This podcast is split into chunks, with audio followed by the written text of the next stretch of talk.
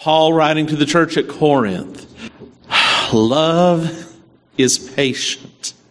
Love is kind. Love is not envious or boastful or arrogant or rude. It does not insist on its own way. It is not irritable or resentful. It does not rejoice in wrongdoing, but rejoices in the truth. It bears all things, believes all things, hopes all things, endures all things. Love never ends. This is the word of God for the people of God. Thanks be to God. Let us pray. Father, on this, the day that you have made, let the words of my mouth and our thoughts, the meditations of all of our hearts be acceptable and pleasing to you. O Lord, our rock, our Redeemer. Amen and amen. Please be seated. Oh, let's talk about love for a little bit, brothers and sisters. You know, the section on love, we have it posted up in the house and we love to apply these verses, especially to our familial relations, correct? I mean, love is patient, love is kind. I mean, isn't it nice that he put patient first? Because Lord, over the years, don't we need it? Last night, last night. Uh, Karen, who is a little uh, worn out, went to this big social gathering called the military ball where her boyfriend took her.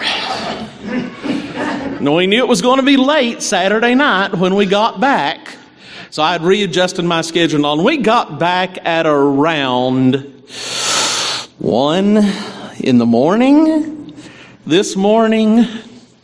And that was after sitting out in the car waiting on them for 20, 15 minutes because Karen didn't turn around and say, Oh, they're sitting there. And Tristan didn't tell her we were all sitting there. Okay. So no, he, he didn't know it either, but it's fun this time of life, isn't it? Um, we got in late. We were all tired. And I can't remember the first thing I needed, but Lori had just laid down and said, Oh, hun, could you uh, do the, uh, yeah, okay, thanks. Sorry to bother you. Then I went, uh, and you know, I'm going to need some Advil, right? And she went, you know, a noise can make a, a statement, right? I said, honey, I'm sorry. I know it's, it's okay. It's just, I'm sorry. I'm, it's late. I'm tired. It feels like I'm just getting to lay down and I get up twice. I'm, I'm just being a little impatient. You don't want to say that to the preacher because what did I say? Dear, love is patient. Oh. You ever had your spouse growl at you? And maybe you think I would be better off in the woods if I heard a growl like that than in this room right now hearing a growl like that. But it's all right. Uh, we made it through. Oh yeah, love is patient. Love is kind. And in our closest of relationships, we need these verses to help us navigate because sometimes, dear Lord, we need the reminders and each of us have our own thing we really need to work on on this list, don't we? Sometimes maybe we have more than one. But there's one thing that sometimes we miss that we need to make sure we notice today. These verses were originally written to a church about their interactions with one another. Now, this church at Corinth, I don't have any pictures of Corinth, we'll just leave that up there. The Corinthian church was a blessed church. And they were making assumptions because they were blessed. And it might be the same kind of assumption that we make, not even realizing it. And let's start with the flip side of it, and you'll see how it is very natural to us. Whenever times are tough, whenever something bad happens, whenever something goes wrong, are you not right at the outset thinking, Oh Lord, what did I do to deserve this? Isn't that very natural for us? Some of us are even seriously considering God, did I do something wrong? And for this reason, things are happening right now. Well, if that is a natural response, maybe we don't notice the flip side of it because the flip side would mean when we are feeling blessed, isn't it easy to make the assumption that God approves of all we are doing?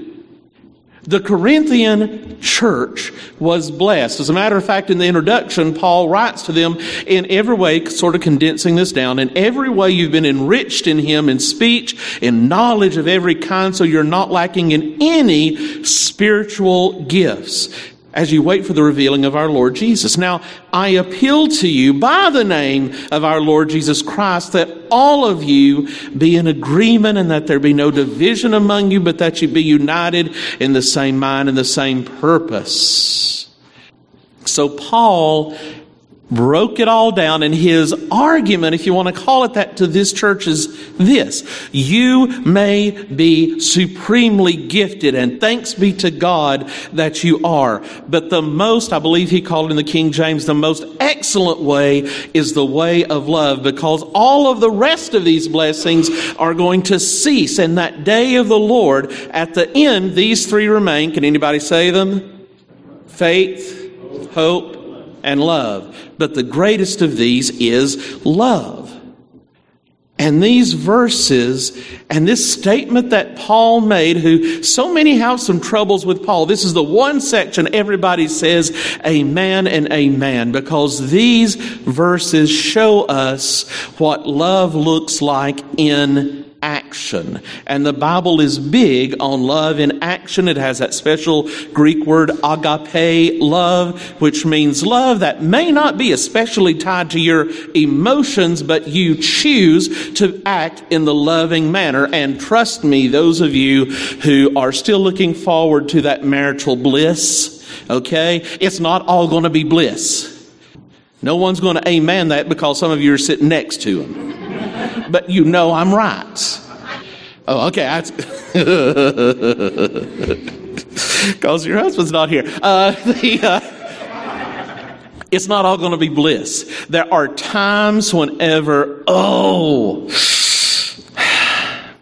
like 1.30 in the morning where your husband says, dear, love is patient. Teasing your spouse at 1.30 in the morning, never a good idea. Here's the thing all of our relationships need work. They need effort. They need us at times not to respond. Let's use the old language. Not to respond out of the flesh, but out of the Spirit of God. Now, can I get an amen on that? Okay.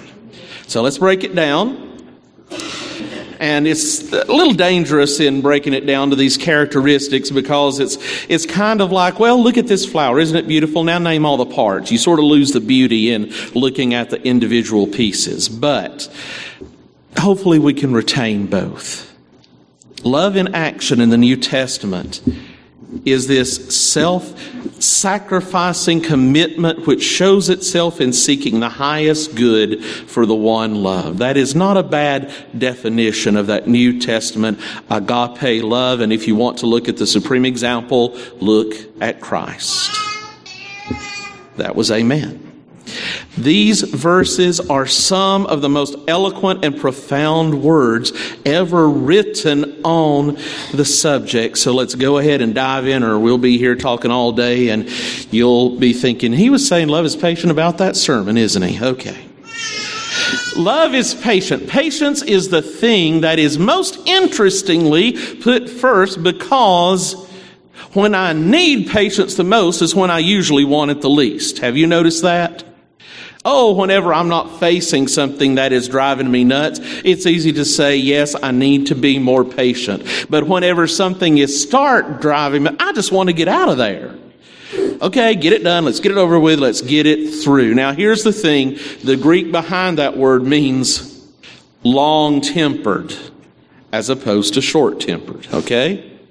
If you're patient, you do your best, intentionally sometimes, to be slow to anger, to not retaliate. You bear with another's imperfections, their faults and differences, and you give them time and room to change without coming down hard on them. And sometimes the hardest thing, and especially with patience, is time.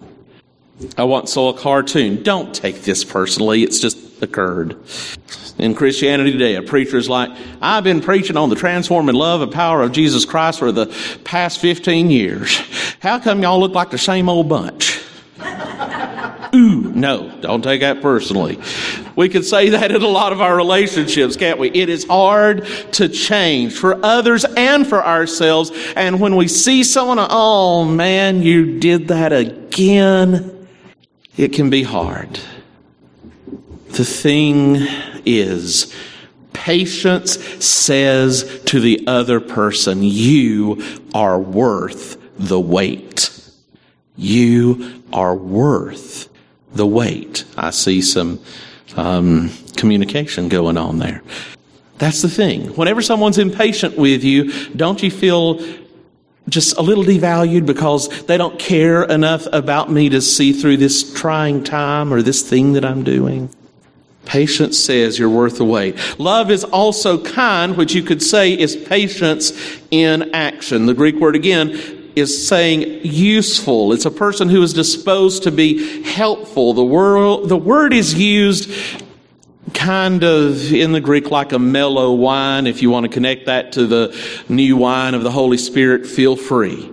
But the idea, it's suggestive of a person who is gentle, who can soothe feelings, calm the upset, who can, who can help quietly in very practical ways.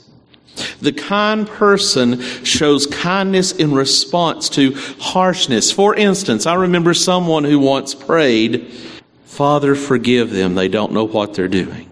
And who taught us, if you do good to those who do good to you, what credit is it to you? For even sinners do the same. But love your enemies, do good, lend, expect nothing in return. Your reward will be great in heaven. You will be sons and daughters of the Most High, for He Himself is kind to the ungrateful and the evil.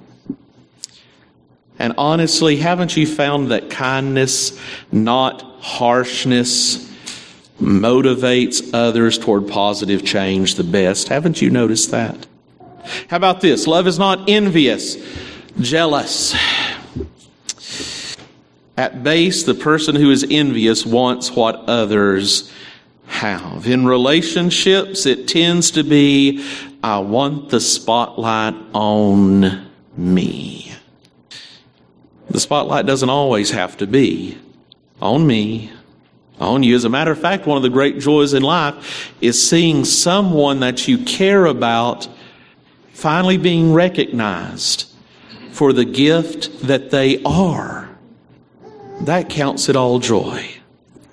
Love is not boastful or arrogant. If jealousy is wanting what someone else has, bragging is trying to make others jealous of what we have. Jealousy puts others down, bragging builds us up. John MacArthur. good quote. Baptist, good quote, you know.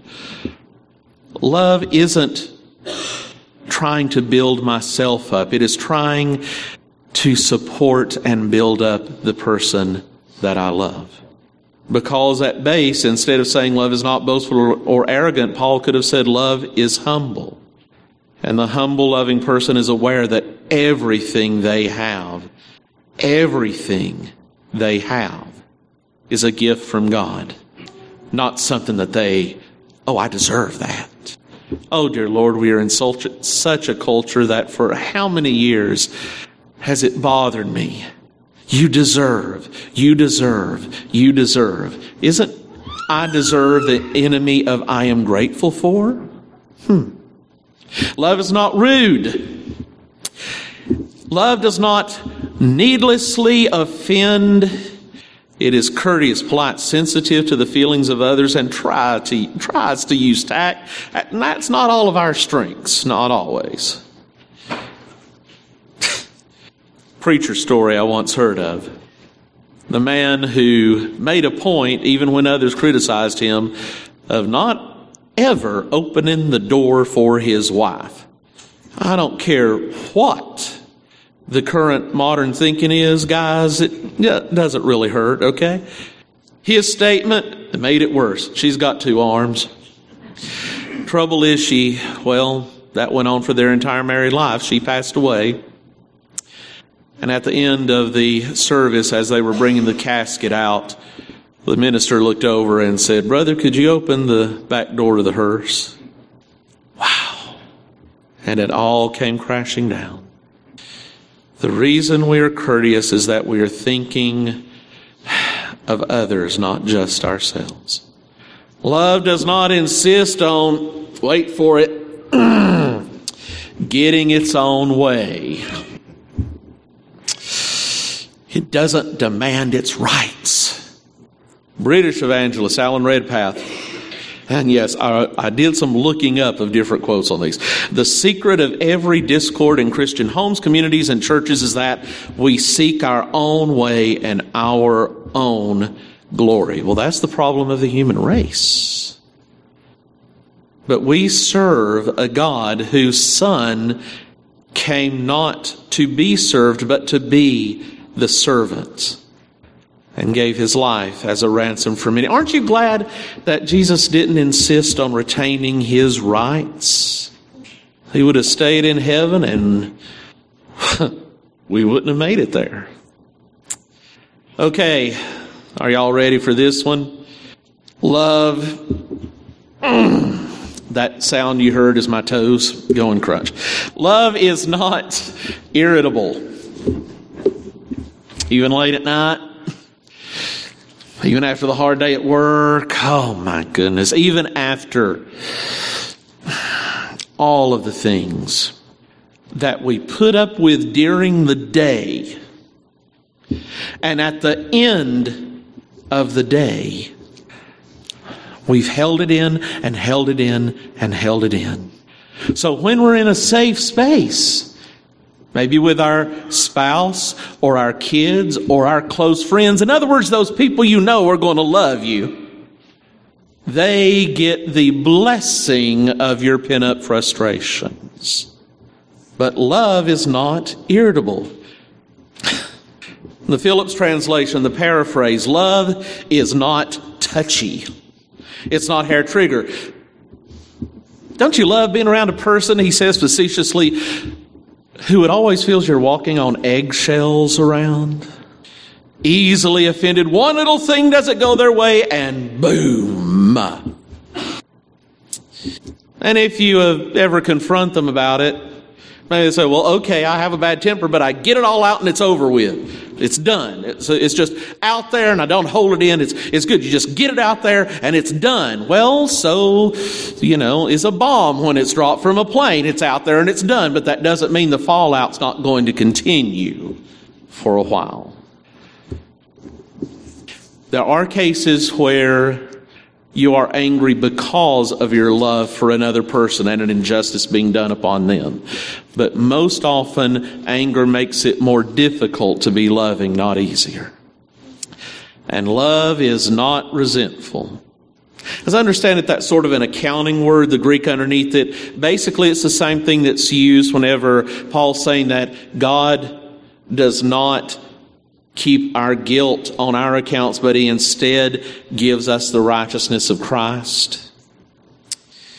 In other words, it doesn't keep a tally of what you've done wrong. It doesn't build a list of grievances. That can be hard to do. And it doesn't try to gain the upper hand by reminding the other person of past wrongs because love forgives. One married man said to his friend, You know, Every time my wife and I get into a conflict, she gets historical. you mean hysterical? No, I mean historical. She goes over everything I've ever done wrong in the whole history of our marriage. Don't do that. In whatever relationship. Don't do that. Let's, how many young couples have I told this to? Young couples, old couples, middle of the road couples. Oh, everyone. Don't put the grievances back into a little case and then break the lock on and haul them all out just for the current argument. Very destructive for the relationship, okay? All right. so, in other words, when you're upset, try not to get historical. I'm going to use that a while now. Love does not rejoice in wrongdoing, but rejoices in the truth. Sometimes, I, you know, I have a hard time understanding that. What could Paul be meaning? Um, Moffatt, Philip Moffatt, his translation puts it this way Love is never glad when others go wrong. And he doesn't put this, but I'll add it. Even the person you're not exactly fond of in this world. To rejoice in the truth means to be glad about behavior that is in accordance with what God says. This is life. This is how it's to be lived. This is how to live a life full of grace. If someone you don't like falls into some kind of misbehavior, sin, legal problems, the response of the Christian is not to say, I knew it all along. That is not the Christian thing to do. Because honestly, God, if we're supposed to be reflecting His Son Christ, God does know it all along, and He's the one who forgives us. Can we do less? You don't gloat, you grieve. And you pray for restoration. Now, it doesn't say that love ignores the faults, the failures, but love encourages even the smallest signs of growth and reinforces those. Love bears all things, doesn't broadcast the problems of others. We're into James gossiping territory here, aren't we? Well, you know what I heard. That's not love. Love doesn't run down others with sarcasm with put down. Love defends the character of the other person as much as possible within the limits of truth. You remember an old, old saying, if you don't have something nice to say, say nothing at all? There's a lot of practical wisdom that was derived from Scripture, shortened down to be memorable and imparted to us for generations that we need to pass on. Love doesn't lie about a weakness, but neither will it deliberately expose and emphasize that weakness. Love believes all things. The NIV translates love always trusts. It doesn't mean gullibility. It does mean that you don't automatically jump to the worst possible interpretation. Even if you're offended. And dear Lord, we live in the age of giving and taking offense, don't we? You can't be on the internet in a chat room for two minutes without somebody telling you that you're the worst thing in this world. So I do not recommend being in an internet chat room. If trust has been broken, it needs to be earned again, but love believes the other person is innocent. Wow. What a concept until proven guilty. In other words, you believe the best until you're proven wrong. And then you hope for the best and trust that it can happen. And that brings us to this love hopes all things. It is not pessimistic. It does not expect the loved one to fail, but to succeed, and it refuses to even take failure as final. Love says, I know you can do it because God in you is able. It rests on the promises of God that He is working all things together for good for those who love Him and are called according to His purpose. Love endures all things. We're in the home stretch, guys. The word endures, this kind of military word meaning to sustain during the assault of an enemy. The idea of holding up under trial, of perseverance in spite of difficulties. It means love hangs in there. And it's not just passive or stoic, it is a positive spirit that sticks out. Pardon me. Love endures. That is very hard to keep at the forefront, isn't it? In a culture of disposability, where we are told that all of the products we buy, all of the relationships we have, can always be traded in, can always be traded in on something else. Love never ends. Love never fails. I think that is my best, most favored translation. Love never fails. Because it is not dependent upon the behavior of the other, but upon our being transformed into the likeness of Christ. His love never failed. Guess what? When you were at your very worst, His love never failed. And aren't those who are your best, most trusted, most thank God for friends on this earth, aren't they the ones that even when they saw you at your worst, their love never failed? It is that Father, forgive them kind of love. Now, we're at the end. We're at the finish line. Or is it the starting line? We're all got to go home. We all got to go to work. Some of us got to go to school. Humorist Sam Levenson, quote unquote. This is for all you lovebirds out there. Pardon me. Love at first sight is easy to understand. It's when two people have been looking at each other for years it becomes a miracle. That's not necessarily just marriage either, okay?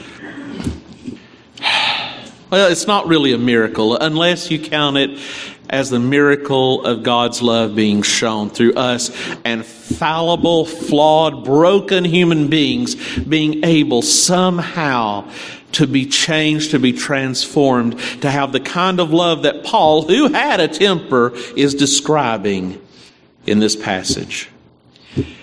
It's the result of intentionally yielding our character to God repeatedly confronting our selfishness and yes, our pain. I mean, sometimes the worst things that I know that I have done have not been because I was being selfish. It was because I was hurt.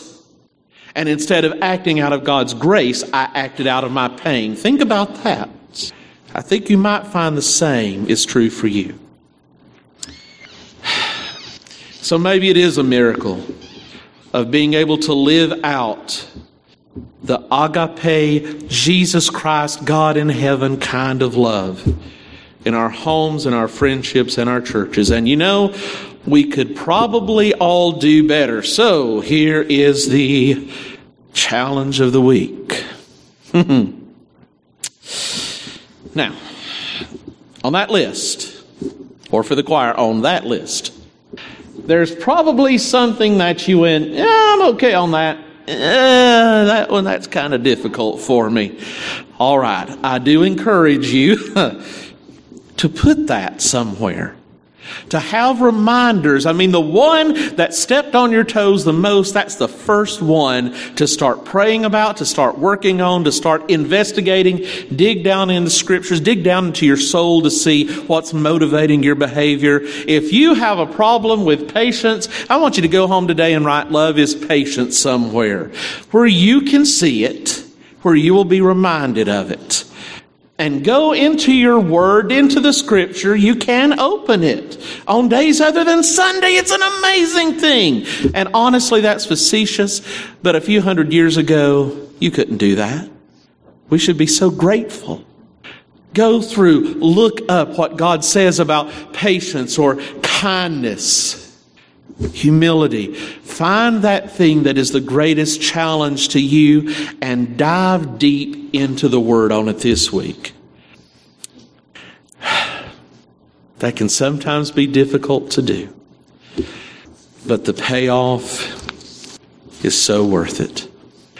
Dear Lord, we pray this day that our love and our lives be beacons of how you can love through us to one another, to spouses, to friends, to family, to coworkers. Lord, let it be that in the ways that we are weak, that you through us are strong.